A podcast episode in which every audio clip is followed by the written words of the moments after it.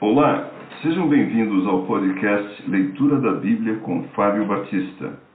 Minha oração é que Deus fale ao seu coração por meio da Bíblia Sagrada.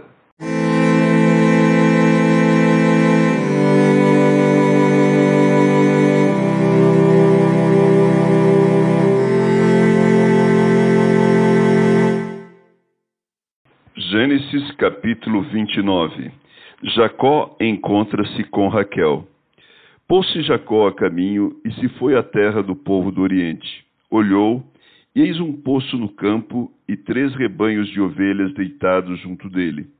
Porque daquele poço davam de beber aos rebanhos, e havia grande pedra que tapava a boca do poço. Ajuntavam-se ali todos os rebanhos, os pastores removiam a pedra da boca do poço, davam de beber às ovelhas e tornavam a colocá-la no seu devido lugar. Perguntou-lhe Jacó: Meu irmãos, de onde sois? Responderam: Somos de Arã. Perguntou-lhes: Conheceis a Labão, filho de Naor? Responderam: Conhecemos. Ele está bom? Perguntou ainda Jacó. Responderam: Está bom. Raquel, sua filha, vem vindo aí com as ovelhas. Então lhes disse: É ainda pleno dia, não é tempo de se recolherem os rebanhos Dai de beber às ovelhas e de apacentá-las. Não o podemos, respondeu eles, enquanto não se ajuntarem todos os rebanhos e seja removido a pedra da boca do poço e lhes dermos de beber. Falava-lhes ainda quando chegou Raquel com as ovelhas de seu pai, porque era pastora.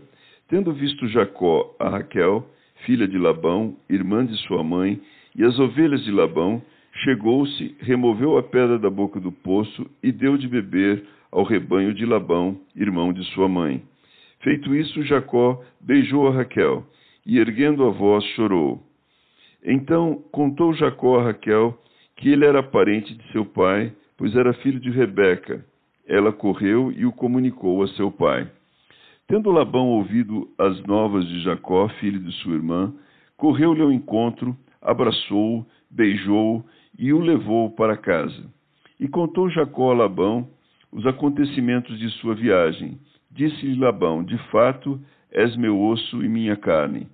E Jacó, pelo espaço de um mês, permaneceu com ele. Depois disse Labão a Jacó: Acaso por seres meu parente, irás servir-me de graça? Dize-me qual será o teu salário? Ora, Labão tinha duas filhas, Lia, a mais velha, e Raquel, a mais moça. Lia tinha os olhos baços, porém Raquel era formosa de porte e de semblante. Jacó amava Raquel e disse: Sete anos te servirei por tua filha mais moça, Raquel.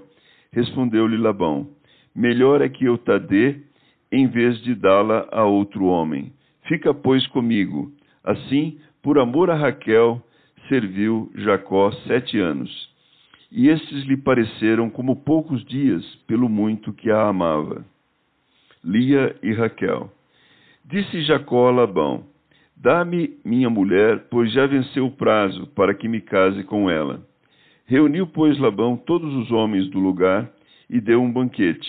À noite, conduziu a Lia, sua filha, e a entregou a Jacó, e coabitaram. Para a serva de Lia, sua filha, deu Labão Zilpa, sua serva. Ao amanhecer, ao amanhecer, viu que era Lia, por isso disse Jacó a Labão: Que é isso que me fizeste? Não te servi eu por amor a Raquel?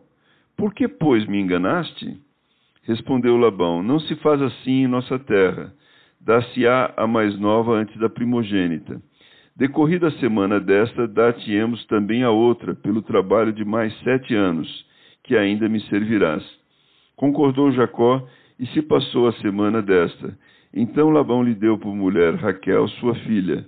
Para a serva de Raquel, sua filha, deu Labão a sua serva Bila. E coabitaram. Mas Jacó amava mais a Raquel do que a Lia. E continuou servindo a Labão por outros sete anos. Os filhos de Jacó. Vendo o Senhor que Lia era desprezada, fê-la fecunda, ao passo que Raquel era estéril.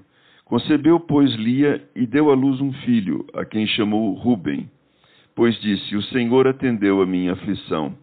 Por isso agora me amará meu marido. Concebeu outra vez e deu à luz um filho e disse: Soube o Senhor que era preterida, e me deu mais este. Chamou-lhe, pois, Simeão.